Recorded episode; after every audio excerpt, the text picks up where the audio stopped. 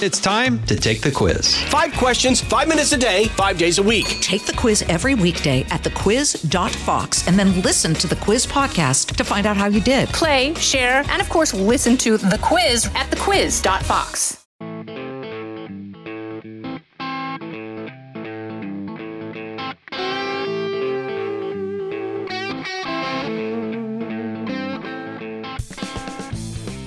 One, the holy grail of investing with New York Times bestselling author and life and peak performance coach, Tony Robbins.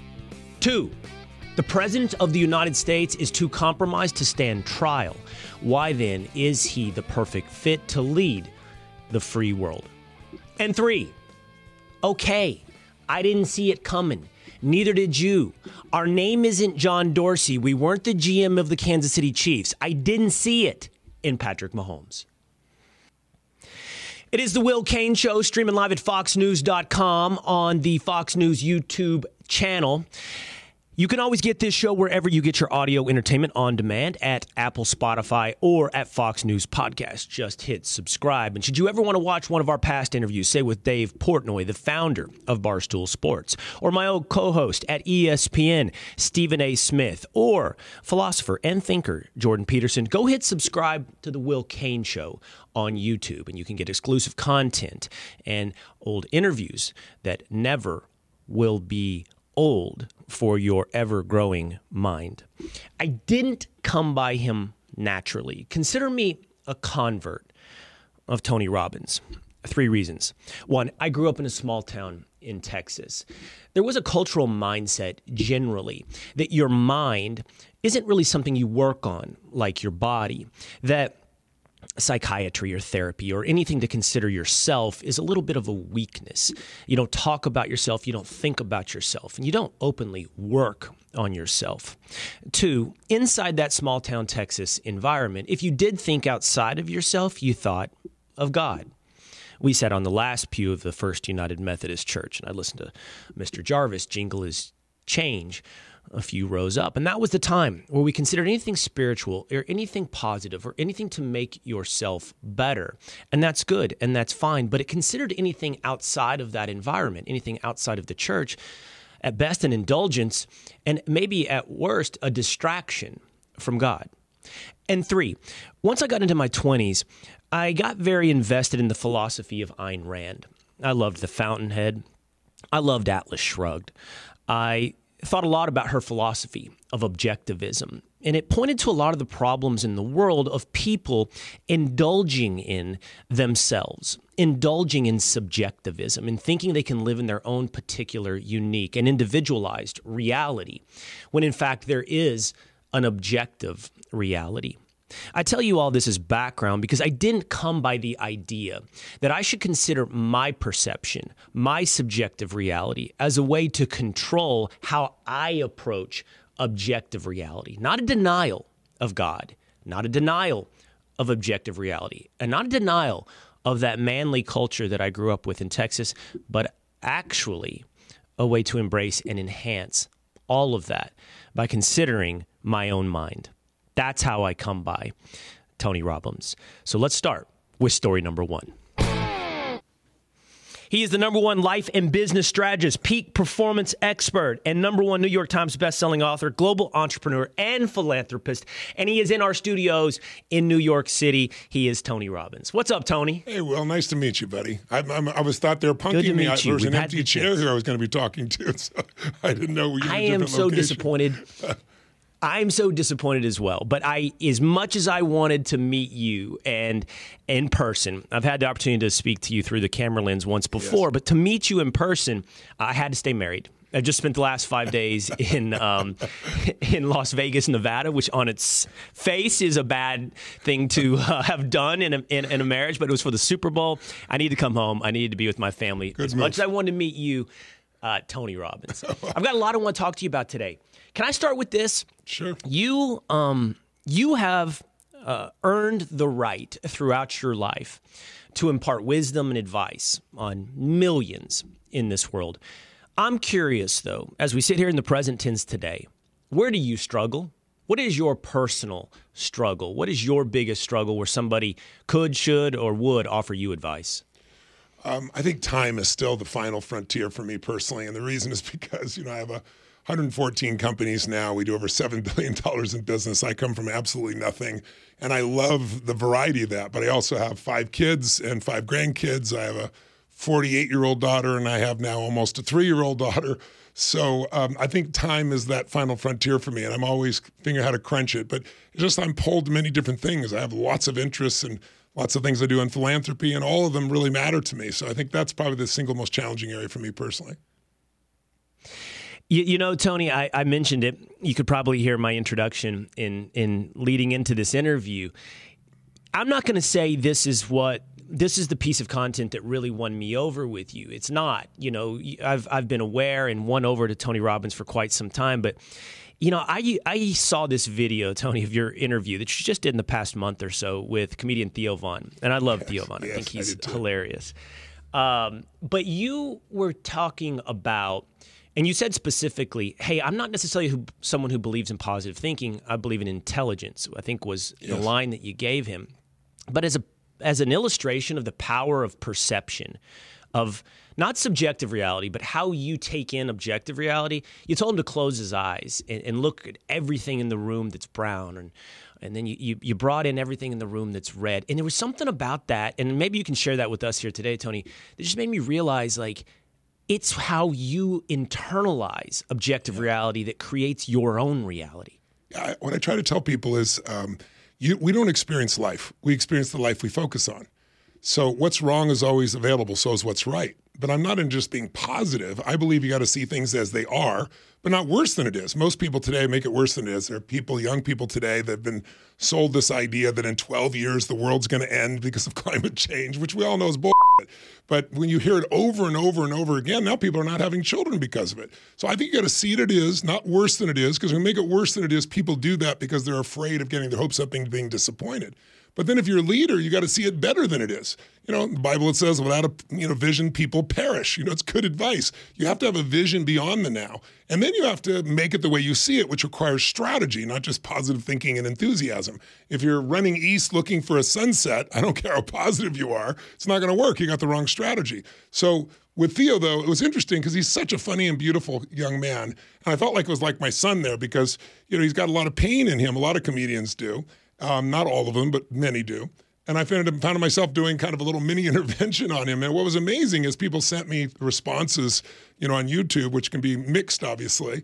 And there were so many young men that feel like he do, that feel like they're not enough, that feel like they don't have a place in the world, that feel like, you know, if they get too happy, they're afraid things are going to fall apart. And so it was really interesting for me to see how many people were touched by that conversation who were his followers, which are primarily young men, as you know and there was something about that particular and look tony you know I, I, as i sat and thought about our conversation today i thought like what's new under the sun for tony to talk about? Like there's not a pitch in my arsenal i can throw him that's going to get by. It's not a pitch he hasn't seen. He's, he's got every curveball every knuckleball. He's seen every pitch. He knows what he's going to say. But what was it there was something about that illustration you gave to theo. It, would you for, for my audience for this audience sure and I know it doesn't take long, but no. what is that about how we see things in a room? Well, I was, it's not so much a room. I was just giving an example. I said, uh, you could do it right now, your viewers or listeners. If you look around the room you're in right now and look for brown, look for everything that's brown brown clothing, brown hair, brown people, brown anything. Look behind you, look around you, look above you, and then close your eyes. And then tell me everything you saw in the room that was red. And usually there's a little laugh when I do this in public market, you know, 10, 15,000 people. And I'll say, open your eyes, now look for red, look for red. Okay, how many found, you know, more red this time? Everybody raises their hand. Well, why? Because seeking you shall find you will find things even if they're not there, I'll tell people. And they look confused. And I'll say, How many saw beige things, called them brown just to feel successful? How many saw something burgundy, yeah. called it red? So, whatever your brain is looking for, you will find. Whatever you believe, so is it done unto you. You quote some terms you and I would both relate to as Christians. But the bottom line is, it's true. Once you believe something, you find evidence to support it. You'll convert. If you think somebody's a bad person, you'll color them from you know brown to you'll take the beige and make it brown if you think somebody's a good person you'll turn it around like look for example if, if your best friend treats you really terribly one day you know you will feel sad or angry or hurt and if you can't resolve it you have to go to a phone call or you got to go to a meeting, you'll usually rationalize their behavior, right? You'll usually say, well, they're probably having a bad day.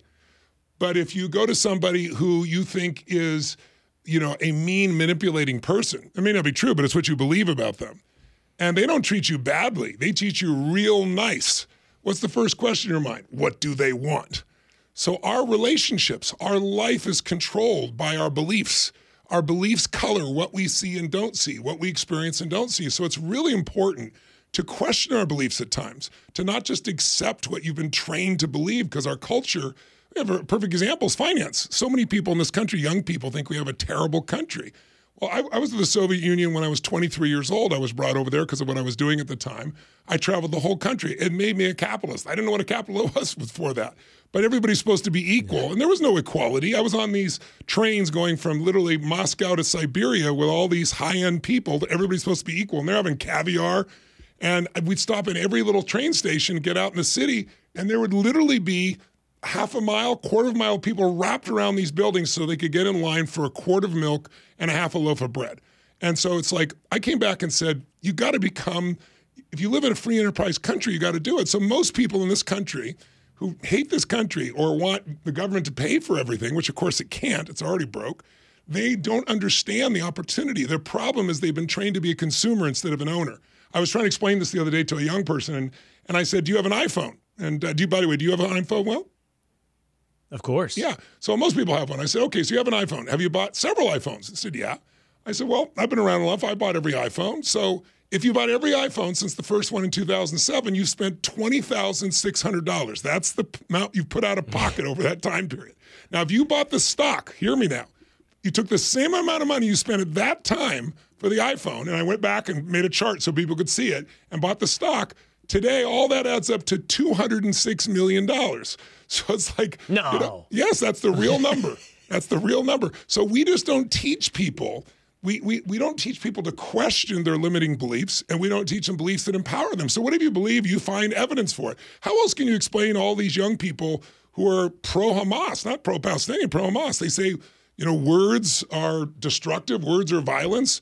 I mean, uh, you know, talked to Chris Rock and he said, words aren't violence. Think words are violence. No one has slapped the out of you on national television, right? So it's like, so, but you know, those same people, someone is cutting somebody's head off. I mean, I, I hate for any side, Palestinian or Israeli, to be injured or hurt. I mean, to me, it's it's horrific. But you know, we have these interesting beliefs that we develop because we develop a you know an ideology, and it limits us. And what I try to do is get people to say, I don't tell people what to believe. I get them to question anything that's limiting themselves and perhaps see if there's a more expanded perception. And I think that's what's missing in our country. We don't have much of a middle right now. We have extremes on both sides. And I think most Americans are in the middle, but they don't have the voice, they don't speak it up. I'm hoping that'll change over the next few years. Hey, Tony, do you feel like you're swimming against the current when you sell people this idea or help them understand the idea that they that, that there's a way to see the world um, through a different lens, and that lens tends to be more positive. What I'm wondering about is are we inherently culturally or maybe even as as human beings attracted to negativity? You brought up climate change a moment ago and young people attracted to this idea that's a that's a dystopian apocalyptic future. Um, one of my favorite authors is Matt Ridley and he talks about like hey, reality is the world has gotten better over a, a broad timeline. That's your right. life has gotten better, poverty has gotten down, your health has gotten better. But what sells in the news and then what sells in a worldview is negative. And it makes you wonder like, are we not naturally or culturally attracted to this apocalyptic future? And you, for example, then are swimming against the tide, swimming against the current to tell people, no, that's not a- actually an inevitability. Oh, well, you're, you're absolutely very astute. It isn't just the culture, it is the way we are wired as humans. We have a survival brain, and it was designed millions of years ago. And it was designed so you could immediately find anything dangerous to survive. So you'd either fight it, or you'd freeze and hope it didn't notice you, or you'd run, you'd flight. Those are the three choices. Well, most people have not evolved very much from there. There's no saber-toothed tiger anymore, but we have that reaction of what does somebody write about us in social media, or do we have enough money, or something that isn't really survival. And so the negative bias, that's why in the news, you know it, journalism, journalists are great people. The media, like when I say this, people say, no, they're not. Yes, they're good people. They're doing their job. Their job, the majority of them, is for the shareholder The way you get the shareholder make more money is you get more eyeballs. We're not an information society. That died a long time ago. We're we're drowning in information. We're starving for wisdom. But what gets if it mm. you know if it bleeds, it leads. So they know that if I can get that headline, even if it's not the same as the article itself, right? What is clickbait? You click on it and I get paid. So that's the unfortunate part. Then you have social media that just everyone has an equal voice, even not everyone is equally qualified to talk about something, right? So the combination of those two has changed our society to such a negative bias. But that's true. That negative bias is in everyone. But that doesn't mean you have to live that way. It, would be natural to, you know, drop your drawers and go to the bathroom wherever you are. That's the way it's done in some countries. But, you know, we don't do what everybody else does. We culture ourselves, we raise the standard beyond just the fear based of our brains, and we develop a different level of consciousness. So, yes, but most people come to me when they're hungry. You know, people come in to look at the demographics and they see every age, every background. You know, I just did a seminar for 1.1 million people for four days in 195 countries, all over the world simultaneously, in every time zone. And it's every walk of life. But what they all have in common is hunger.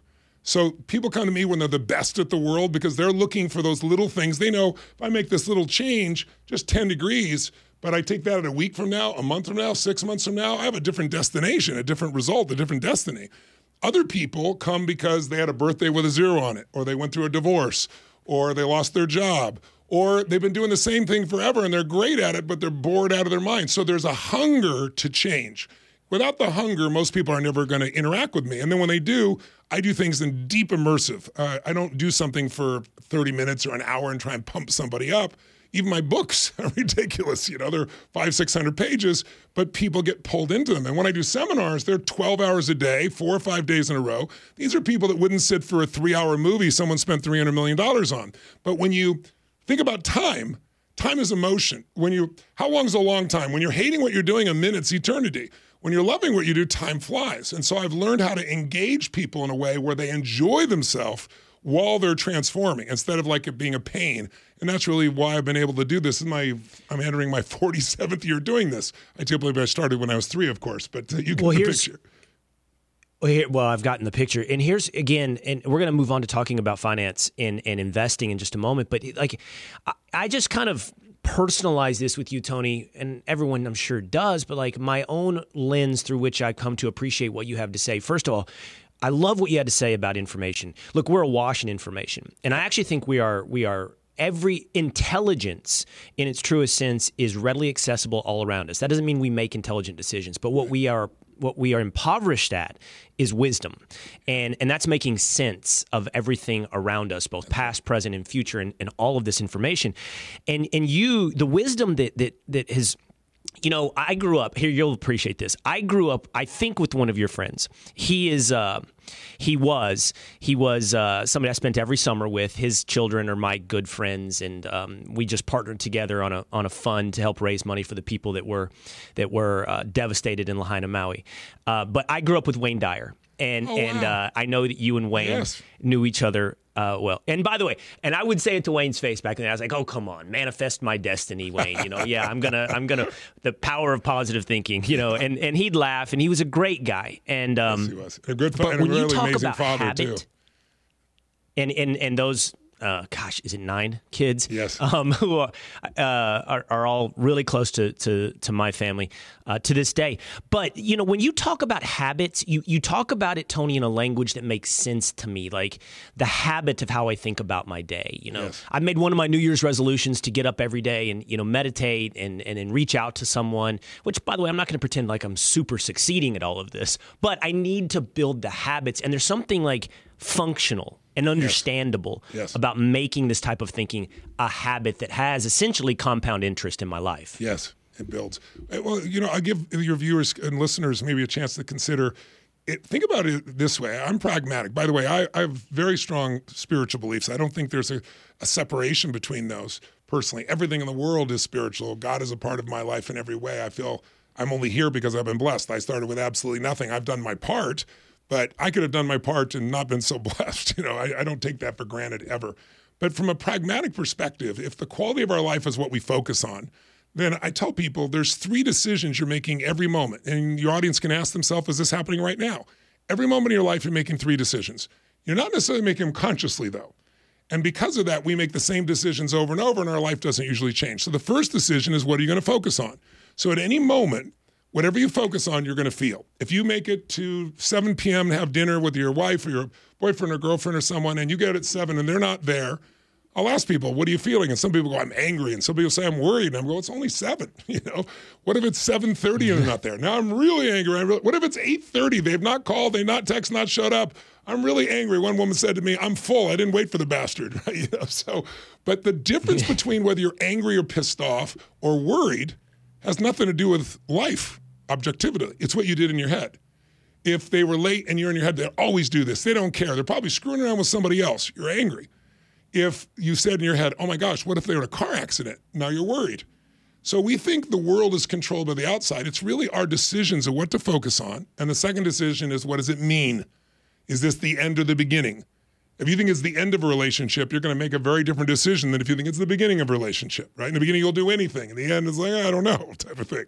You know, does this person disrespecting me? Are they challenging me? Are they coaching me? Are they loving me? Whatever meaning you come up with will radically change your emotions, and that controls the third decision what am I going to do? But let me give you a pragmatic way they could use this right now. Here's a couple patterns of focus that control your life completely. One question I'll ask you, and your audience can answer it for themselves. Do you tend to focus more on what you have or what's missing, especially with COVID and so forth? Where have you focused more on what you have or what's missing? What would you say for you, Will? For me, what's missing? Yes. And that's true of most achievers. And so, what's good about that is it gives you some drive. What's bad about that is you can never stay fully fulfilled because when you're constantly focusing what's missing, you never get to fill up with that joy and have it last because you're always the next thing. That's what puts people on the mm-hmm. hamster wheel. Um, and especially during COVID, it was really easy to go what's missing because there seemed to be a lot missing. But if you can focus on a different habit, the habit of what I have first, that feeling of gratitude changes your biochemistry. This is science. It's not attitudes or just mindsets. And in fact, think about this the two emotions that mess people up in their relationships and their business and their career are fear and anger. Well, when you're grateful, you can't be angry and grateful simultaneously and you can't be fearful and grateful simultaneously. So I have a thing I do every morning for 10 minutes, which taps into that gratitude and puts me in that state every day. Another pattern do you tend to focus on what you can or can't control? What would you say you do? We both do. We all do I both, right? No, Which one do you focus more on? Well, I would say uh, I this is a big issue in my life. I am much more fulfilled when I have control, even if I fail at that control, than when I am out of control. So, as far as my focus, um, it's probably on obtaining some okay. measure of control because the out of control focus is so unproductive for me, and I, I, I, hate the way I feel. It's the source of most of my unhappiness. Well, it's true for most people because all the research shows the more you feel in control of the events of your life versus your events are controlling you directly affects to your level of happiness and self esteem. Um, but the majority of people, and I think you'd be different in this area, most of the people that come see me, they come see me because they want to take control of their finances or their business or their relationship or their body or their energy or their happiness, right? So I tend to bring those people in. But think about this if you're constantly focusing on what you can't control, what kind of stress are you going to have inside? And if you're adding to that, you're not, but people add to that, what's missing? And then here's the third one. Do you tend to focus more on the past? Everyone listening can try this, the present or the future. We all do all three. But where do you spend more of your yeah. time? Focused on the past, present, or future? I, what would it be for you?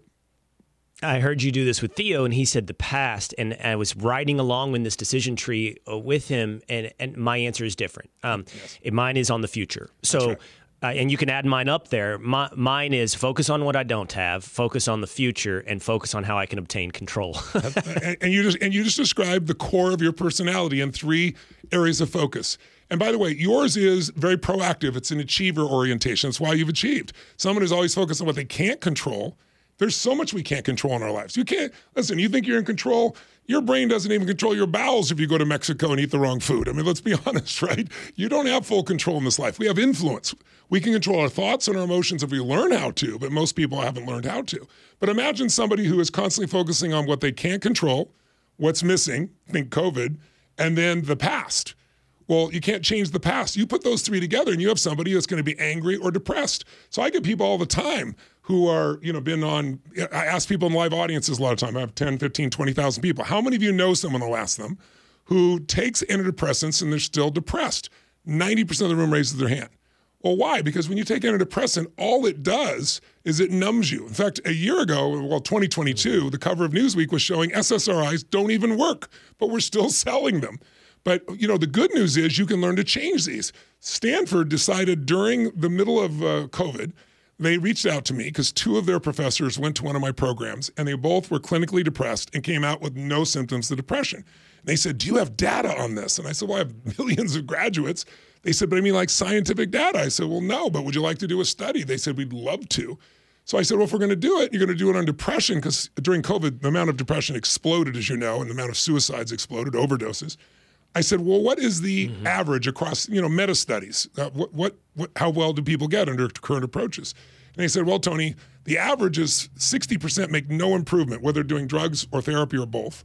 40% on average across the meta studies improve, but their improvement is about 50%, so they're half as depressed. Now, some people get well, but very few. Most of them take these drugs for years or even decades.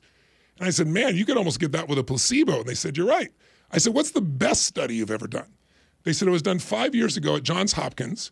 They took people for 30 days and gave them psilocybin, which is magic mushrooms, for 30 days, along mm-hmm. with cognitive therapy. And I said, Well, you must have got a change out of that. And they said, Yes, it was the most success they'd ever had in the history of depression treatment. After six weeks, 54% of the people had no symptoms of depression. I said, well, Why don't you, you know, do your example against that for us? They did. They did the study. The numbers were so. It was a five day seminar, no drugs, you know, no cognitive therapy. It's called Date with Destiny. I do it once a year, and they then followed up. The numbers were so insane. They didn't want to get you know blacklisted or you know canceled, so they sent out all the data blindly to three other organizations. Here's the result. After six weeks, zero percentage of those people had clinical depression, no symptoms whatsoever. 17% went in with suicidal ideation. They all left with no suicidal ideation. 11 months later, follow up, no depression, 52%, excuse me, 71% reduction in negative emotions, 52% increase in positive emotions. So now we're doing a one year study that's on quiet quitting to give you an idea in business as well. So we just change a few things and you radically change how people feel and how they operate. And there's some simple, pragmatic things you can do. You know, Tony, one of the things, and I've had this conversation here on the Will Cain show over the last couple of weeks. I'm going to give you an example. You don't have to address the example, but, you know, um, I would talk about the Republican primary and I would say, you know, listen, something's not working for Ron DeSantis. It was just an, an analysis of reality, right? Yes. It's not endorsement. It's not a. I'm not waving pom poms and I'm not and I'm not uh, cheering, you know, anyone's failure. I'm just trying to accurately assess reality. And my argument in, in to, to, the audience is you have to accurately assess reality in order to to change reality. Yes. And so, but so much in news, especially when it comes to politics, has become don't say anything negative because essentially we want to manifest our destiny. Like talk positive and then it turns positive. The reason I'm bringing that up is um, I think you need to understand reality. I think uh, you know that that's that's step page. one. Mm-hmm. Step step two diagnose, improve reality after you've analyzed it. Right. So you're talking about SSRIs here. Here's what I would ask you. So we know that young women are having a huge problem with depression, kind of yes. starting around their teens, and it seems to correlate with the adoption of social media. Without a doubt. We know that young men are having a big problem, uh, maybe a little bit later but we see the suicide and depression with young men. I've speculated as to why. You are very well positioned to tell us what is the diagnosis of reality? What is happening with young men and maybe with young women as well when it comes to depression? Well, the studies with young women, the more they spend time on social media, the more likely they are depressed. And it's because we have this insane double standard for women which is they're supposed to look like you know somebody that's on heroin you know that their body is skinny and acts a certain way and be a certain way. And as you know no one actually publishes reality in social media. They use filters and they make stuff look better. They make their life look better than it is. And so people feel about mm-hmm. their lives by comparing who they're around well that used to be the people you growing up with now you're comparing to multi-billionaires models and people of that nature and so it's overwhelming for women because it's so insane that they're held to the standard men don't have the same standard. You see, men usually are more suicidal because they feel like they're not enough and don't have a compelling future. They don't have a place in society. Yes. They don't have a way of no making it. They don't have a way of proving who they are. And you know, there are, you know, when I did Theo's piece, the thing that struck me again was how many men like he are focused on the past, feeling like they're worthless, feeling like they're not enough. I mean, Theo is a genius in what he does, and yet he still was operating from kind of the past the, his focus has been on these meanings he made about himself years ago, and he's gotten so used to it, as he described it, it's like a friend. You know, it's like this sadness, this overwhelm is like a friend. Well, I said, it is not your friend. It's just a habit. It's an, it's, I call it an emotional home. You know, when you see people, like for example, in some parts of the country where a cyclone comes in or storm, it destroys their home and they're crying and they they got nothing left, but at least they survived. And you'd have to have, you know, ice in your veins not to care for them. But when you see them rebuild and go through it again, about the third time, most people's brains go, "Why don't you move?" You know, but they don't move yeah, because yeah. it's all they know. It's their home, and we have an emotional home. And even if it's not a good place, we go back to what we know. So what I show people is it's time to maybe you don't have to give up your home, but maybe it's time to expand your home and, and have it include a new set of emotions. If I had your audience write down on a piece of paper right now, and I'll do this in seminars, I'll say draw a line down the middle, and on the left side write every positive emotion you experience in an average week, not once a year, not once a month, but once a week at least or more. On the right side, write all the emotions that are negative that you experience in an average week. And I give them as much time as they need. The average person comes up with 12 emotions and some got more positive, some got more negative. But the thing you see is there are 3,800 words in the English language for different emotions. And we have the same emotions over and over again. We use the same words to describe them, we use our body the same way. And so, what I show people is how to expand it. You're ripping yourself off by having such a limited list of emotions, but people do it because of what they know. So, I put people in environments mm. where their energy is so high, their biochemistry changes and now they start to feel differently and they start to link it. It's like if I asked you where you were during 9 11, if you're not an American, most people can tell me where they were, who was with them, what they saw. If I asked you where you were on 8 11, you have no clue unless something special happened because information without emotion is not retained. So I produce high levels of emotion. And then we make the changes. And that's why when they did the studies, for example, at Stanford, they go, How is this lasting a year later with no interaction? Because it was anchored into their nervous system with so much emotion at the time. It's in their bodies, not just their heads. Information without emotion. Would you say information? It's, bar- it's barely retained. Does it? Barely retained. That's yes. so. You know why so your wife? Why you know why your wife? Talk about. You know why your wife will be able to tell you something horrible you did 12 years ago that you've forgotten and she'll remember in detail. there was some emotion attached. There's a reason. I don't remember it. I didn't feel anything. Women have a, a, clo- a deeper construction in their brains and female brains between the right and left hemisphere. Men are more separated. So a man can take a word and put it in the left brain and put the emotion in the right brain. Woman you say something and they have that emotion that, and that word simultaneously. So they remember more. That's why they have a deeper memory to give you an mm. idea. Always feeling, always remembering these women. um, Tony, uh, here's why I asked you to diagnose reality, and I'm going to connect this to the SSRI conversation. Um, that is society's um, not diagnosis, that's society's current solution to the diagnosis of depression and um, purposelessness. And it's stunning. I mean, I don't know, I don't have it in front of me, but I've looked up in the past the percentage of people watching, listening, yeah. living in America right now that are on some antidepressant, ADHD, whatever it may be. Yeah. It's mind blowing. And yes. then, Tony, I, I would add this. Oh, you know, my wife is involved. I had a, she's involved in things that bring her into contact with the foster care system in America. Yes. yes. And you're talking about children who have objectively awful circumstances for the entirety of their life. So, like if you were saying, "Hey, why are you depressed?" They'd be able to come up with some good reasons, you know. Yes. Um, and the foster care system, in partnership with the medical system, it, answer to that is here, have some of these drugs. And these kids are on these drugs constantly and early. And they're just an illustration, I think, of what's going on wider in society. At some point, Tony, I would have to think, and we may be already experiencing it, this chicken comes home to roost. What is the price we pay for medicating society? Well, I think you can see it already. I don't think it's something that has to come home to roost. You have so many people. I mean, most people don't want to come back to work. They were paid to stay home, and now they don't want to work. And I, listen, I understand hybrid work can be really valuable. I have a lot of companies. We have a lot of hybrid companies, but you know, there are a lot of companies they want their employees to come back to work, and they go, "I'll quit." Well, some of them are putting their foot down. Uh, UPS the other day announced that everyone has to come back five days a week, all the management people and they all complained, but they also fired 12,000 people on that day. So I think a tightening economy changes those types of things. But I think we have medicated ourselves so much that what's happened, it's like we become weaker and weaker. If you want to know the history of the of the of the country or the history of society. I'm a stud- student of history. You study a thousand years of Roman history, 500 years of Anglo American history. I can tell you the cycle. It's really simple. Good times create weak people. They don't mean to be weak. It's just when everything is available to you and you know nothing else, you get really stressed out when your internet doesn't work and you're banging on your phone. Give it a moment. It's going to a satellite. You know, it's like people forget. But good times create weak people. Weak people create bad times. Bad times create strong people, and strong people create great times. It's a cycle. So if you think of the greatest generation, somebody born in 1910, those people were protected during World War One. We came back and won. Think about it. When they're 10 years old, it's 1920. We're entering the roaring 20s. We have all this new technology, radio and television and cars. And by the way, that generation was not respected in their youth. They were like how older generations look at millennials or Z generation. They were called flappers. Oh, wow. They were waste. They were wasteful people. They didn't care about anything. They were lazy, and they were because they, they grew up in ease. But guess what happened when they turned 19 or 20 and thought they're going to have a car if they're born in 1910? It was 1929. And people are jumping out of buildings, and the middle of the country was a dust bowl, and people are standing in line for bread.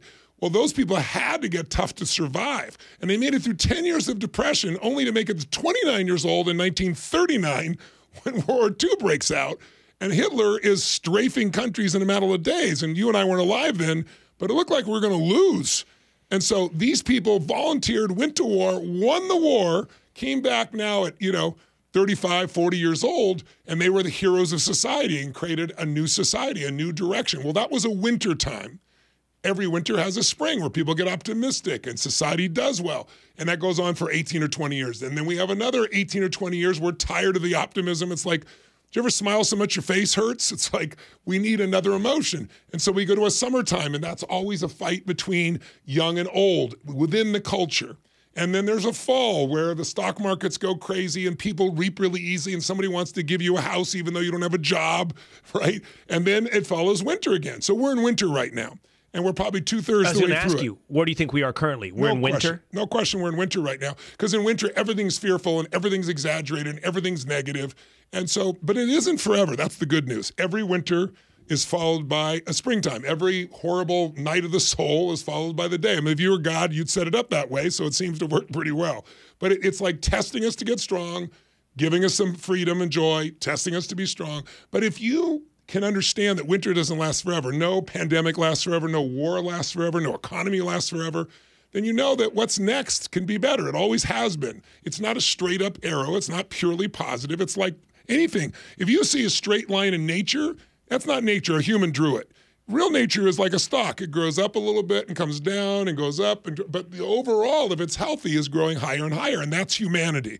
So I think, you know, we're going to see more challenges and we've got a whole society of people, millennials and Zs that are going to be the next heroes of our society. I can promise you that.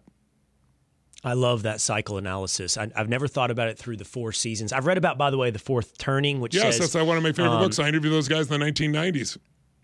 Oh, really? Yes. Yeah, and that's uh, the projection there. Is it an 80 year cycle they talk about? Things move in 80 year yeah, cycles? each season's roughly 20 years. It used to be 100 years in times of Rome, but it's gotten tighter now. Everything's faster. So yeah, it's 18 to 20 year cycles that we go through. Think about think about The scary how thing Tony how after the to- war. Think about after the war, the late 40s, 45 till about the time that you know the president uh, was shot, meaning JFK. It was a very optimistic time. Then the summertime, mm-hmm. he gets shot, Martin Luther King, Robert Kennedy, and what happens? All hell's breaking loose between the generations.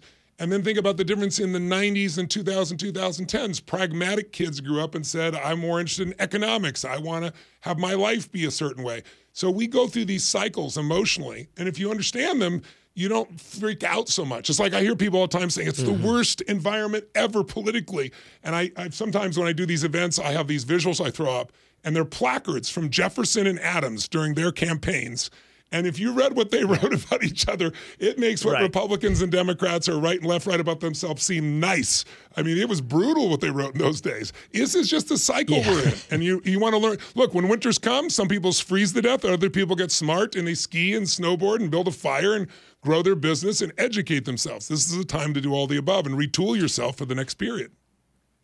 And the story of humanity is to save up for winter, to, to last through the winter. And that takes us to your new book, by the way, Yes. um, uh, The Holy Grail of Investing, which um, you go into. This is the third in a trilogy on finance that you have written. And in this one, you're focused, you know, um, pretty pretty tightly on on private markets, the markets that have been available to elites and somehow elusive to average investors for quite some time. Private equity, private debt, private placements. Um, and I want to talk about some of that, but I, I, I'm going to start, as I always do, with where my natural curiosity begins. And you talk about in the book sports investing. Yes. And sports investing, obviously, I'm a massive fan, but but from Um, it's it's interesting the place that sports is arriving in in in entertainment, but also in society where it's live, and it's one of the few places anymore where we still congregate as a people and experience reality together, communally. And as such, it's made it a valuable business.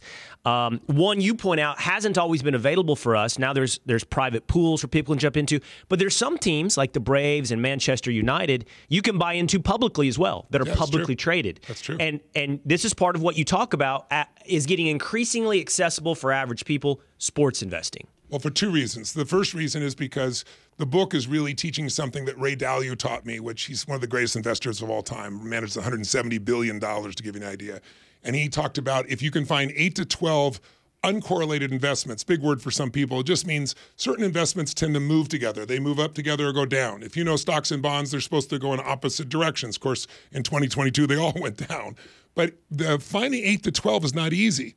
But if you look at it, I interviewed 13 of the most powerful people in private equity, private credit, private real estate. And these are 20 to 100 billion dollar companies that are getting returns of 20% per year compounded for decades, some of them 30%. That's unheard of by most individuals. But if you're in the stock market, you got 9.2%. That's been great for 35 years. If you were an average private equity, not the people I have in the book, you had 14.2. So you literally were getting 50% more money per year compounded. So think of a million dollars as a round number. You can make it 100,000. But a million dollars put in the stock market 35 years ago, it's 26 million dollars today. A million dollars in private equity, 139 million dollars. Every stock market in the world. So how does that relate to sports? Well, these teams have never you had to be i had worked most of my life to make enough money to actually be a purchaser of a sports team with other partners. I bought the lafc football club with my partners helped to build the stadium had a blast doing it, it was just fun like you said just amazing. But it's more than that. Now these teams it was announced yesterday in the new york times the nfl is going to decide in six weeks. But the nba has already done this.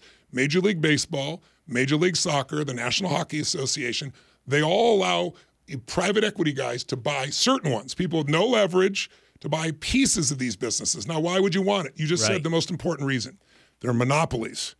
You have a legal monopoly, no one can compete with you. Number two, your customers are fanatics. That's what the word fan means, and they're multi generational. Number three, it's not tied to the stock market. When the stock market goes up and down, it has no impact whatsoever on sports. They've made it through World War One, two, the pandemics, and guess what? They continue to grow like crazy. And what they are today is not just butts and seats. They can raise the dollars for the hot dogs and you pay it, right? That's how it works. But the real value is the real estate they now have around these stadiums. And the big money, as you said, is the media. Because I'll, I'll give you a perfect example. Uh, Peter Guber is one of my dearest friends and partners in some business. And uh, when he bought the LA Dodgers a few years back, he paid $2 billion. He and a team did. I own a piece of it now, too. And everybody said no one's paid a billion dollars for a baseball team. 800 million's been the most. Maybe the Dodgers, they're so special, they're worth a billion, but they're not worth two billion. He'll never make his money back. So I go to Peter, who's you know been an executive producer of 52 Academy Award nominated movies, and he says, Tony, I said, I know you're not dumb. Tell me what you know, no one else knows. And he said, Tony, I'm, I'm gonna leave you on the cliffhanger. You know how I am. I'm gonna announce this on Tuesday. Call me. We'll celebrate together. So I find out on Tuesday he announces he sold the local TV rights for the Dodgers for seven billion and made five billion in a day. That's the value of the top hundred shows this last year that you've seen. Ninety-two were sporting I events, and that's because God. Uh, cord clipping. Nobody watches ads anymore, but you can't. And you- the vast majority watch- of those were NFL. that's right. Well, you saw the streaming that Peacock did. 30 million people, right, to see Kansas City against Miami. First time they ever did it. They, I, I think the number was 15 million new members. They got some insane number. They paid 110 million to stream one program. That's how valuable sports has become now. So these, uh, you know, Michael Jordan bought the Hornets uh, got the name back recently, Charlotte. He bought them for 275 million about 11 and a half years ago. A consortium of investors, I'm part of it as well, just paid him 3 billion for the team. Because by the way, you can have the last place team and you get an equal share, 130th of all the national, international media. So you make a fortune Yeah. even if you're a terrible team, and then you have your own seats to sell, your own local media to sell, your own real estate to sell. So the average across Major League Baseball, the NBA, major you know hockey, and Major League Soccer has been 18% compounded for the last 10 years. The stock market's been 11%. And you get the fun of ownership. And today you get this tiny little piece and be able to join. It's never been available before, and hopefully the NFL will be available soon as well. But this, this, so uh, the holy grail of investing, in in in I, we hear you today talking about the success of private placement, private equity, private credit. Um, it's been elusive, though. I mean, it's like a, it's a good, it's it's an elite club of people with a, you know, I know how this works. I mean, there's minimum levels of investment. Most, a lot of it even now is institutional. You point out Ray Dalio. You don't get to 174 billion by average dudes putting in a thousand. You know, so like, so how how does the the person listening right now? If they find this as a worthy investment ad, uh, advice to follow, and after having read your book, how do you get in? Like, like how, how does this become not something just for the elites? Well, there's there's two things. First of all, you couldn't even legally get in unless you were an accredited investor, which means you had to have a million dollar Right. net worth, not counting your house, or make two hundred thousand a year or three hundred thousand as a couple. And I've always said this is ridiculous. Why do the richest people in the world get access to the best investments, and the people that need it the most don't? Well, fortunately, Congress agreed, and about four months ago, bipartisan, one of the few bipartisan things they've done, they passed a law that says this is ridiculous. You might have inherited your money. That doesn't mean you're sophisticated. You might be a good businessman, but you don't know investing. If you take a test, you study and take a test, you're accredited. You don't need a million dollars. Now, the Senate needs to approve it, but it looks like it's going to pass bipartisan as well. So that's exciting. But then you bring up the bigger point you know, you and I are well known people to some extent, and we have a certain amount of success and we know the right people. And so we might be able to get in there. And I was getting little slivers of some of the best in the world, like the ones I interviewed. Well, it, it wasn't going to move the dime for me, and it wouldn't move the dime for most people. So I was lamenting about this to a friend of mine who worked with Paul Tudor Jones, uh, one of my clients, and he started his own firm. And he said, Tony, you've helped me so much. I'm going to let you in on where I put most of my money. Now, this guy is really successful financially, so I'm leaning in, you know, tell me. He goes, Tony, there's this company in Houston, Texas called CAS. And soon he said Houston, Texas, I'm like, not London, not Singapore, not New York, not Connecticut. He he goes, yes, they're outside the bubble. And here's what they've done. You know how you're fighting to get a little piece? They've spent billions of dollars and bought pieces of these companies where you're the general partner. So people know when you invest in a private equity fund, they tie your money up for five years. They get 2% of your money as a fee no matter what, whether they do well or not. They do well or you wouldn't keep your money with them. And they get 20% of the upside. That's why they're so wealthy. Well, people are willing to do it because the returns are so insanely good. Well, watch this. You're a limited partner when you invest in one of those. A general partner is the owners, the CEO, and so forth. You can actually buy a piece, small piece, a sliver of these companies. So I have a piece of 65 of the biggest private equity firms in the world where I'm getting that 2% and 20. So I get about You're 10%. getting that two and twenty. I'm getting 10% a year in income and all the upside multiple that comes from the growth of those businesses. And when they double in size, their costs don't double, their profits increase. I get that. When they sell the business, I get a multiple on it. That is available to an average investor for the first time in history. So that's one of the things I was most excited about. You can do this with some of the hmm. best companies that exist literally in the world.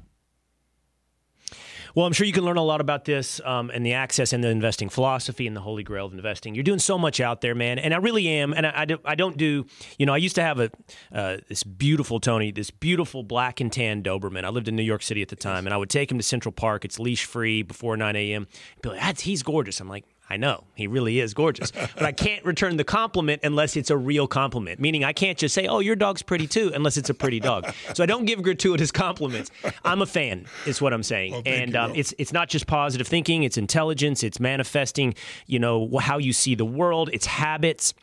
It's investing. I know you're doing a lot of stuff in health as well. You're something here in Dallas where I where I live and where I'm from that you're working on when it comes to health screening. You're doing a lot of good things. You're, you're in short, man, you're full of wisdom, and I really appreciate you hanging out with us Oh, today well, on the Will Cain I, I really appreciate it. I'm a fan of yours as well. I've watched many of your shows. I enjoy them. And and by the way, I want people to know though, if you maybe get a little investment in this book, I don't care how advanced or, or just beginning you are, you'll understand it.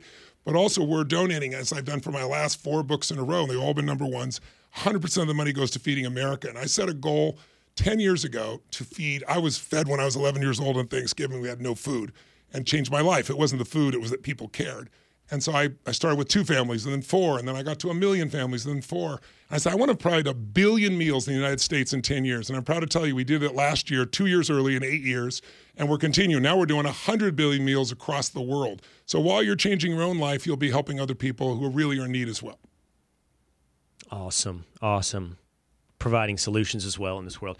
Thank you so much, Thanks Tony for having me. Robbins. I really appreciate it. I, I- next time in person. I know Okay, a lot, is, a lot is lost. you know, nonverbal, you know, body language, energy. You know, I believe that we manipulate energy in the room. So we're losing a lot of it here, but I think we did a good job with your wisdom. No, thank you so much, Will. I'll see you in person sometime soon. All right, take. All right, take care. Tony Robbins here on the Will Cain Show. That was awesome. That will be something that will live at Will Cain Show on YouTube because that will be something that you want to listen to, watch. Um, whenever you can find the 50, 45, 50 minutes that you have available to make your life better, where you can actually find uh, there's some room in your day for wisdom. And then go, of course, check out um, the Holy Grail of Investing, among the other uh, two books in his trilogy on on finance. Tony Robbins.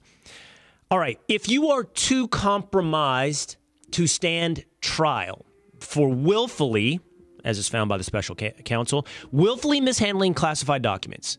If a jury wouldn't find you were anything but a befuddled old man, then why are you qualified to run the free world, to be president of the United States? That's next on The Will Cain Show.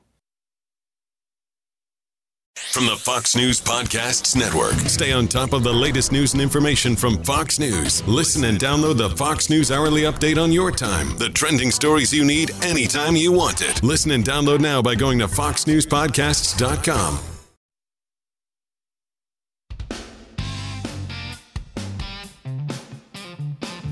President of the United States cannot remember the years when he served as vice president. It's the Will Cain Show, streaming live at foxnews.com and on the Fox News YouTube channel every day. 12 o'clock Eastern Time, live streaming at Fox News' Facebook page, YouTube channel, and at foxnews.com. And then immediately after the episode, available on demand at Facebook, at YouTube, at The Will Cain Show. Go right now, hit subscribe so you'll get that Tony Robbins interview the minute it's cut and uploaded so you can share it with your friends. And if you listen on podcast, as I know so many of you do, that audience growing, I got the numbers recently, that audience growing day by day, then you hit subscribe at Apple, Spotify, or at Fox News Podcast. Last Thursday, after the live episode of the Will Cain Show, I took off uh, uh, in a car on a four hour road trip from Dallas to Houston. It was my son's conference tournament in high school soccer.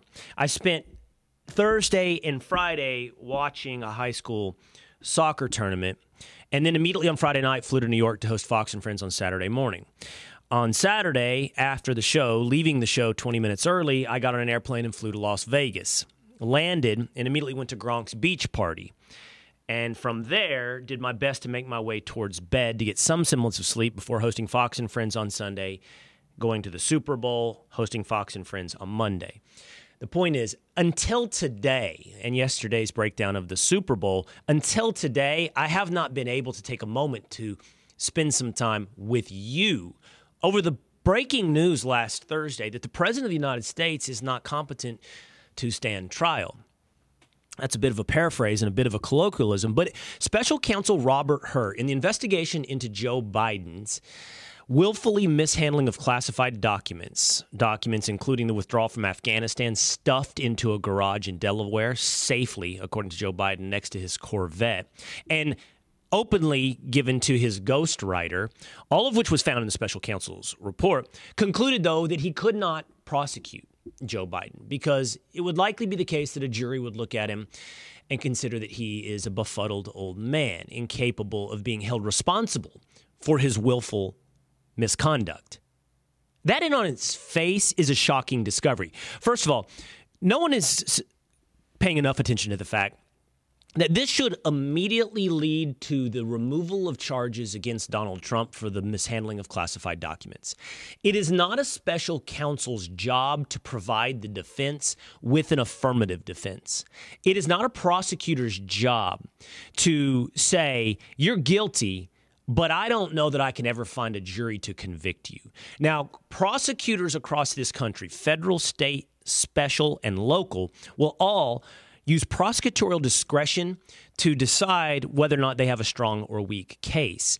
But it is rarely the case that I have a strong case, all the elements of a crime, but not sure I can find a jury that's going to buy the truth. That's what Robert Hur offered up to Joe Biden. And it sets a standard that that same thing should be offered up then, therefore, to Donald Trump, whose argument might not be that he was a befuddled old man, but even stronger is he was president of the United States.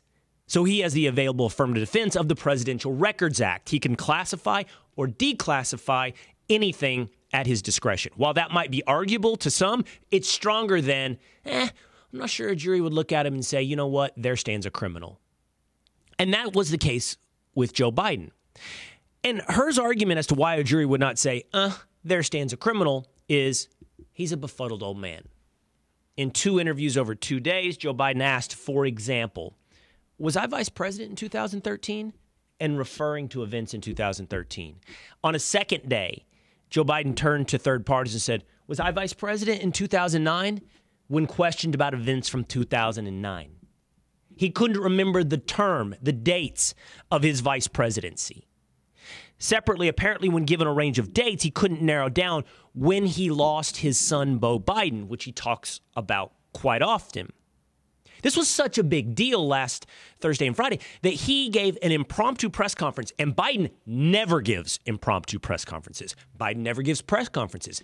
Biden never does Q&A. So when he announced an impromptu Q&A, impromptu press conference, we were left that night standing on the sidelines of a soccer game by the way in Houston. We're either going to war or the president of the United States is stepping down. Instead, he defended himself in his mental competency. He lied and said that the special prosecutor found he did not willfully mishandle classified documents. The lie, the opposite of the truth. Hur found he did willfully mishandle classified documents. And then wanted to prove his the strength of his mental acuity in a confused uh, speech where within the span of 24 hours he couldn't remember if it was the president of Mexico that shut down the wall in Gaza, President Sisi of Mexico, which is President Sisi of Egypt. He defended with emotional grandstanding his ability to remember when his son died by saying he retains the rosary from the lady of can't remember the church.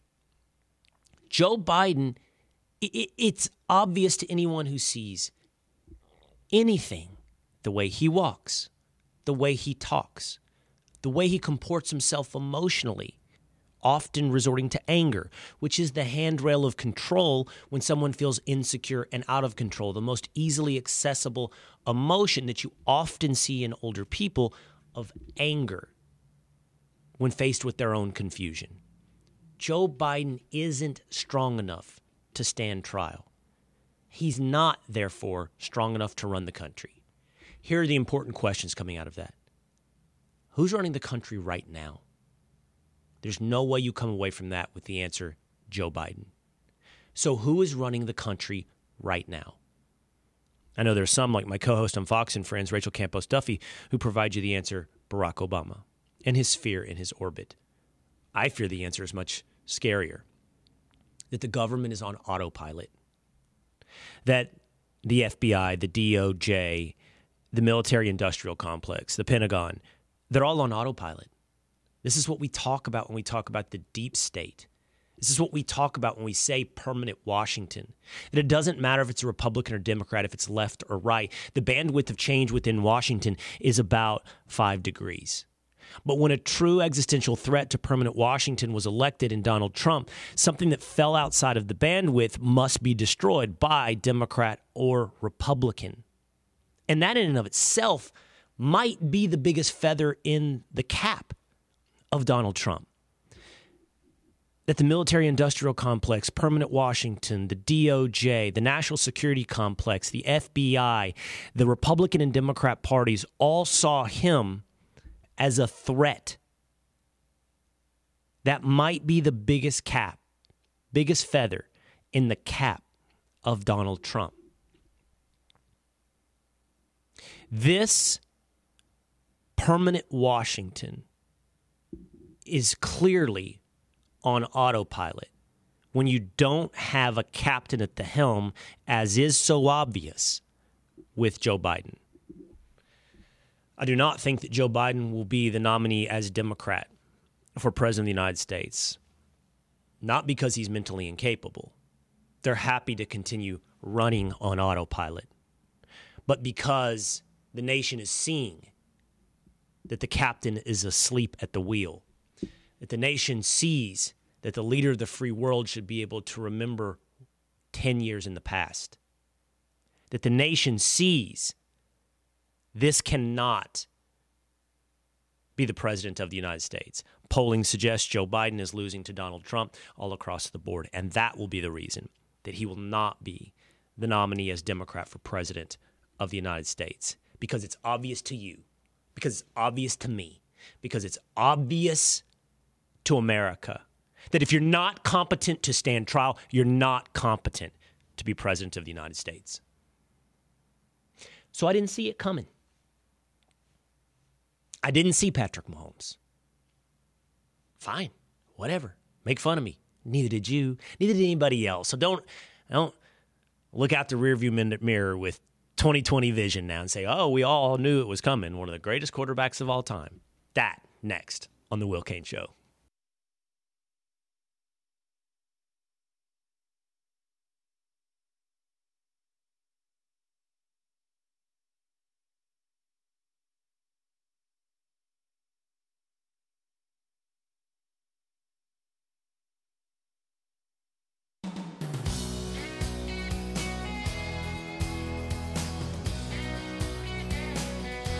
Stories from Las Vegas. Stories from the Super Bowl.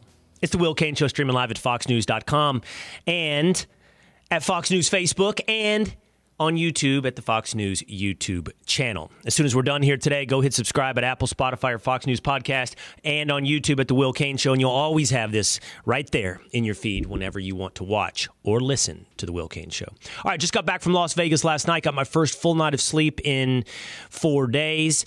Uh, a little bit like a Navy SEAL, sleep deprived, but still performing. Um, I feel like I have taken a baseball bat to my face and my energy level for the better part of a week. But here we are back together again. What's up, two a days? What's up, Establishment James? What's up with Tinfoil Pat? I love Howdy. the nick. I love the nicknames. I, sh- I, I have I have the red Youngkin vest now. I should have worn it today. this weekend, while I'm at the Super Bowl, literally, no, I mean this literally, I'm at the Gronk Beach Party. It's It's, possible I was hanging out with Flavor Flav. I'm getting group texts from Establishment James talking about Glenn Youngkin's taking the stage. He's at some political dork convention and he's telling me how cool it is that Glenn Youngkin is about to speak. I'm like, if you don't take me off this group text, you're fired.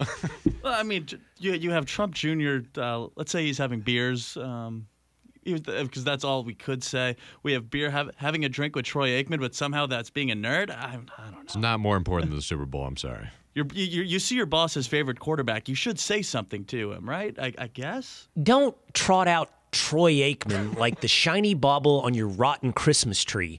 You were there Troy, uh, Troy to watch a the bunch of event, too. political stuff. Troy was getting into it. Uh, it's you had to see it to to to, to understand it. I, I understand why I didn't sell it enough, but Troy, did Troy? How did how did Troy vote in the straw poll of Virginia politics? I was I was more paying attention to where the applause lines were, where he was and where he wasn't, and it was very. I'm and sure he'll wanna get in appreciate trouble, you telling okay. everybody. I didn't. I'm sure he'll appreciate. I'm sure he'll appreciate you telling everybody when he when he pumped his fist. All right, what do you got for me today? Uh, two a days. What do you got for me today when it comes to um, stories from the Super Bowl? So I was thinking, I think you posted this. You said it was like two to one 49er fans out there in Vegas. Mm-hmm. Yeah. So Yeah. I was wondering what was the rowdier fan base you saw outside the stadium and inside during the game? Chiefs or 49ers? 49ers. It's just no doubt about it. Okay, Really? and I'm going to give you two reasons why anyone that's there would have to say the same thing. Las Vegas was a home game for the San Francisco 49ers. And here's why. Geographical pro- geographical proximity for one. It's just easier to get to Las Vegas from San Francisco or the Bay Area than from Kansas City. And two, um, it's new. It's exciting for San Francisco. Look, four Super Bowls in five years. I'm not. I'm not criticizing Chiefs fans. It's just the way it is. You know. I mean, there are going to be fewer Pats fans at the end of that dynasty who made the trip and paid the money to go to a Super Bowl than the first potential Super Bowl. That's just the way it is. And so, um, now the Chiefs fans that were there were enthused, but you know, for them, if they lose, well, we've still got two Super Bowl victories in five years. Um, for the Niners, there's this sense that makes it like really intense beforehand. Like, are we going to finally win it, or are we becoming the Buffalo Bills of this decade? And that leads to intensity. So, absolutely, Niners. Yeah, I think I think the Chiefs came in with a sense of confidence, either even though they were kind of the dogs going into the game, but like they just had that, like you just said, they have the Super Bowls, and so I think they came in with a little calm, quiet, and you know, just watch us kind of thing. Well, they have Mahomes, and that leads me to this Uh, on the show group Mahomes. text. That's funny I think because it's, here we I go. was doing Tin- some research. Tinfoil Pat. Tin, I knew Tinfoil Pat would have something to say on the on the group chat about Mahomes. Was doing a little research and I came across a video from the NFL draft, and someone was a little critical of Patrick Mahomes. Hmm. When you want to talk about that? That you're talking about me. You're talking you- did you about. yeah, there's a somebody clip. wearing a, a Dak Prescott jersey on ESPN. There's a clip going around that shows Stephen A. Smith, Shannon Sharp, myself. It's a montage. Few others criticizing the the pick of Patrick Mahomes by the Kansas City Chiefs when he came out with Trubisky and Watson. But I would ask you this, Patrick. What did I I, was a big Tru- say Trubisky in that fan, viral video? so. What, No, he what criticized his did I say in that viral video? Yeah, he Footwork? He was footwork was bad. Undisciplined? Um, undisciplined. Which you know he wasn't very Yes. disciplined on that fourth down run either. You know he clearly you know improved. So I mean maybe you were right to an extent. You know. All right. In the viral clip, I am saying I hear words like undisciplined, bad footwork, Then why'd you repeat that? work ethic. So here's the thing Are you suggesting that I was wrong for relaying to you words that I heard? I heard words, They and I told the audience meaning about to you. words. Yeah, you put your name behind it. You put your name behind it. I don't know. How did I put my name behind? it? I didn't say he is undisciplined. I said I'm hearing words like undisciplined. Semantics. Semantics. Hey, I stand by that in the, in that just because the future refutes the past, it doesn't mean at the time the past was inaccurate. So when Patrick Mahomes came out, that was all said. That was all true, and it would have made me skeptical of drafting him. Those criticisms that he received would have made me very skeptical. He sounded like a freelancer. He sounded like, you know, the way he was described when he came out was essentially a less disciplined Aaron Rodgers. And in a way, in some ways, he is that. What we didn't know, the work ethic thing was completely wrong. Whoever put that out there, that's completely wrong. Um, but you look at Patrick Mahomes and what he does, and it's not like, wow, look at his incredible mechanics. Wow, look at his footwork.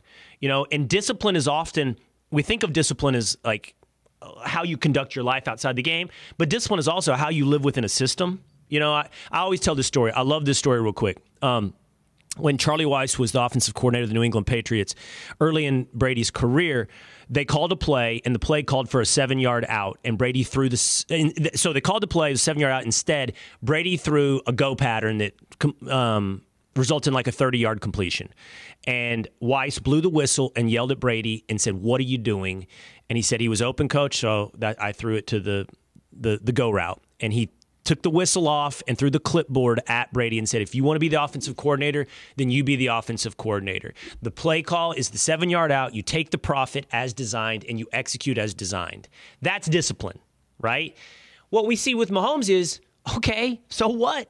He's thrown it across his body at bad arm. That 50 yard pass in the Super Bowl, you just want what I'm talking about, where they fumbled it right afterwards, so it, it added up for naught, but they couldn't move the ball in the first half. That was him running across the field, throwing across his body into double coverage. Everything was bad about that. When he released it in the stadium, when it was released in the stadium, my son and I were both like, that's an interception. Everybody around us like, that's an interception. And instead, it drops right in the bucket of the only explosive play, really in the game, especially in the first half. And just, you didn't know when he was coming out that all of those words were true, but you're dealing with a talent that is otherworldly and can pull off being undisciplined with bad footwork. So I, I mean, is was that- right, is that more even when I'm wrong. In the Netflix documentary, No. um, the the quarterback one, we, we see it with Mahomes, and two of the big things that they show is that they really do work on all of this mobility and the movement and kind of the out of the box stuff. So it's not like it's unprepared or unpracticed, and it's also his, his baseball background is in playing shortstop pitching is the reason that he's able to make some of those throws so naturally that are quote unquote bad mechanics. Right, right. So the long and short of this is, before we move on to other Super Bowl thoughts, is even when I'm wrong, I'm right. What do you got, two days? That's, I mean, that's okay. All right, we're moving on. Do your sons agree? no, I, I was curious. So I've never been to a Super Bowl. I've been around them, but at the game, you know, during the commercial breaks, it must be annoying because the commercial breaks are so long when you're there. It must be really frustrating sitting there being like, okay, can we just get this game going? And the person at home doesn't realize how much time is just sitting there. Super noticeable. Great point. If you said you'd never been to a Super Bowl, last Super Bowl I went to as a fan was in the '90s. So, and we've all, if you, you I'm sure you've been to an NFL game. It's not the same. These are much longer commercial breaks. So what they do, it's still a big lull. It's still a big lull enough that you can really go to the bathroom. Like you think about when can I go to the bathroom, and I have a thought on that. But um, they have, you know what they have? In-game production a little bit. So what That's they what did is they have a host or two, and they've got like you know how at NBA games they do that a lot. Now they're doing NFL. They did the Super Bowl. Um, it's that Colleen Wolfe who works for the NFL Network Yep. was one of them, and she kind of says a few things and tosses it to somebody, and like out comes Joe Montana, and he doesn't speak but he waves. You know what I mean? And then out comes Patrick Willis or whatever. It's like they had different guys come out and just kind of wave at the crowd to give you energy. Real quick on the bathroom thing. I said this yesterday, and I'm not. I hate negativity in a way. Like I got on to two of you guys the other day. Yeah, I don't like this commercial. I didn't like this. Like two of you guys, like I don't know what it's going to take. Establishment James and Tinfoil Pat to be happy, but um. Glenn Young. so I don't want Listen to Tony Robbins. Just as a, just a sweater vest. Uh, I I, uh, I don't want to be negative, but Allegiant Stadium's brand new, and it's the Super Bowl, and there was a long line for the bathroom, and I tried to figure out why, and I counted nine urinals when I got in there. Now I'm spoiled maybe because I go to AT and T and the Cowboys, and it's phenomenal. That stadium is awesome, and it's 20 years old. But this stadium for being brand new on the inside, eh. Narrow hallways, crowded walking around, hot dog, eh. No real, you know, interesting food items. Were I don't know. I don't want to be that prices normal? guy. At, at That- that that's place, what I wanna, wanted to ask was like, I mean, I saw some prices where it was like 50 bucks for one item. I mean, it just seemed absurd. I don't remember um, that being like there. It's it's ball game expensive. I don't remember it being extra ball game expensive. Do you know what I mean? By the way, Vegas in general, I don't know if it's always like this. Like it's h- h- impossible to get a ticket. So like one, my son, I hated Johnny Rockets. Well, no, by the way, Vegas has nothing open before 11 a.m. too, and we're on East Coast time, and I'm doing shows at like 3 a.m. So the you, the quietest time of day in Las Vegas is like 9 a.m., 10 a.m. And um, there's nothing to eat. So we ate Johnny Rockets and like two burgers. It's like I'm sixty dollars in. It felt like. Have you been to non Super Bowl playoff games before? Yeah, Cowboys for is sure. Is it is there a different dynamic? 'Cause I think I heard maybe Joe Burrow say this on a podcast a few years back. the dynamic of a Super Bowl versus a, a playoff game, and the playoff game is ruckus and big and it's all fans. And is there more of a corporate, maybe kind of Yes. business guy element at a Super Bowl? Yes. It's maybe less intense, or what is the intensity of that game Yeah. like compared to an NFC championship or a divisional game for Well- the Cowboys? So a couple. Wow. That's savage. Who do you like, Establishment James? You're oh, the New you're England Patriots. Patriots. Yeah, but Oh yeah, and the New York Yankees too, right? indeed. Yep. Oh, oh yeah, that makes a lot of sense. You got you, you got Front runner.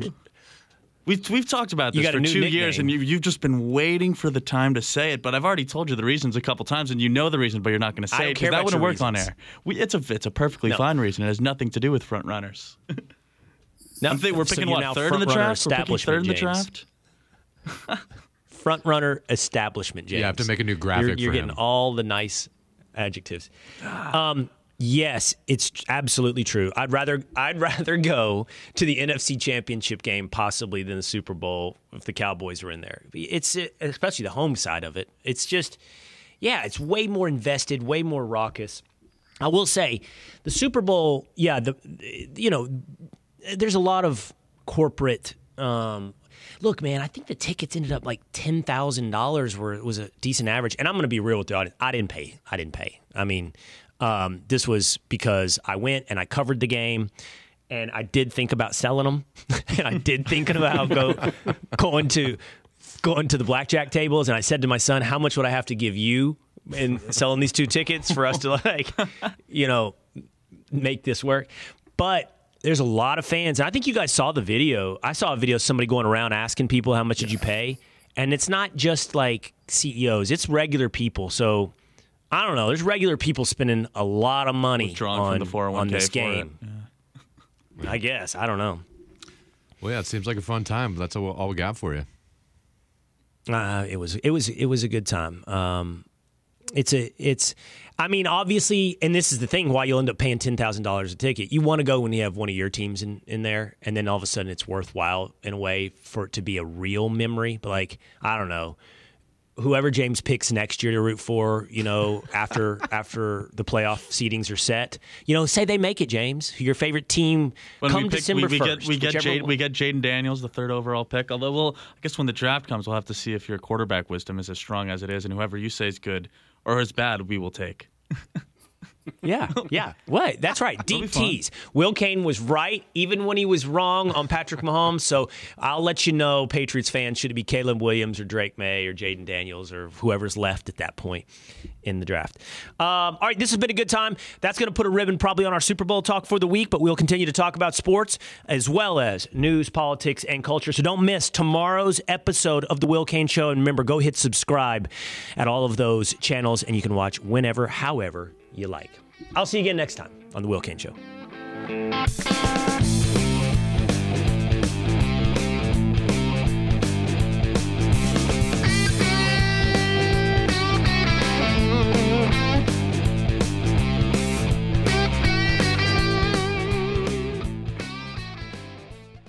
Listen ad free with a Fox News Podcast Plus subscription on Apple Podcast and Amazon Prime members. You can listen to this show ad free on the Amazon Music app. I'm Charles Payne. Listen to my Unstoppable Prosperity podcast so I can get you making money right now. Whether stocks are hitting new all time highs or in free fall mode, opportunities abound. So, why are so many potential investors still sitting on the sidelines? In a new season of my podcast, I'm going to get you in the game. After 38 years on Wall Street, I'm ready to impart some lessons and get you invested in the greatest wealth generating machine in history. Listen anytime, everywhere at foxbusinesspodcast.com or wherever you listen to your favorite podcast.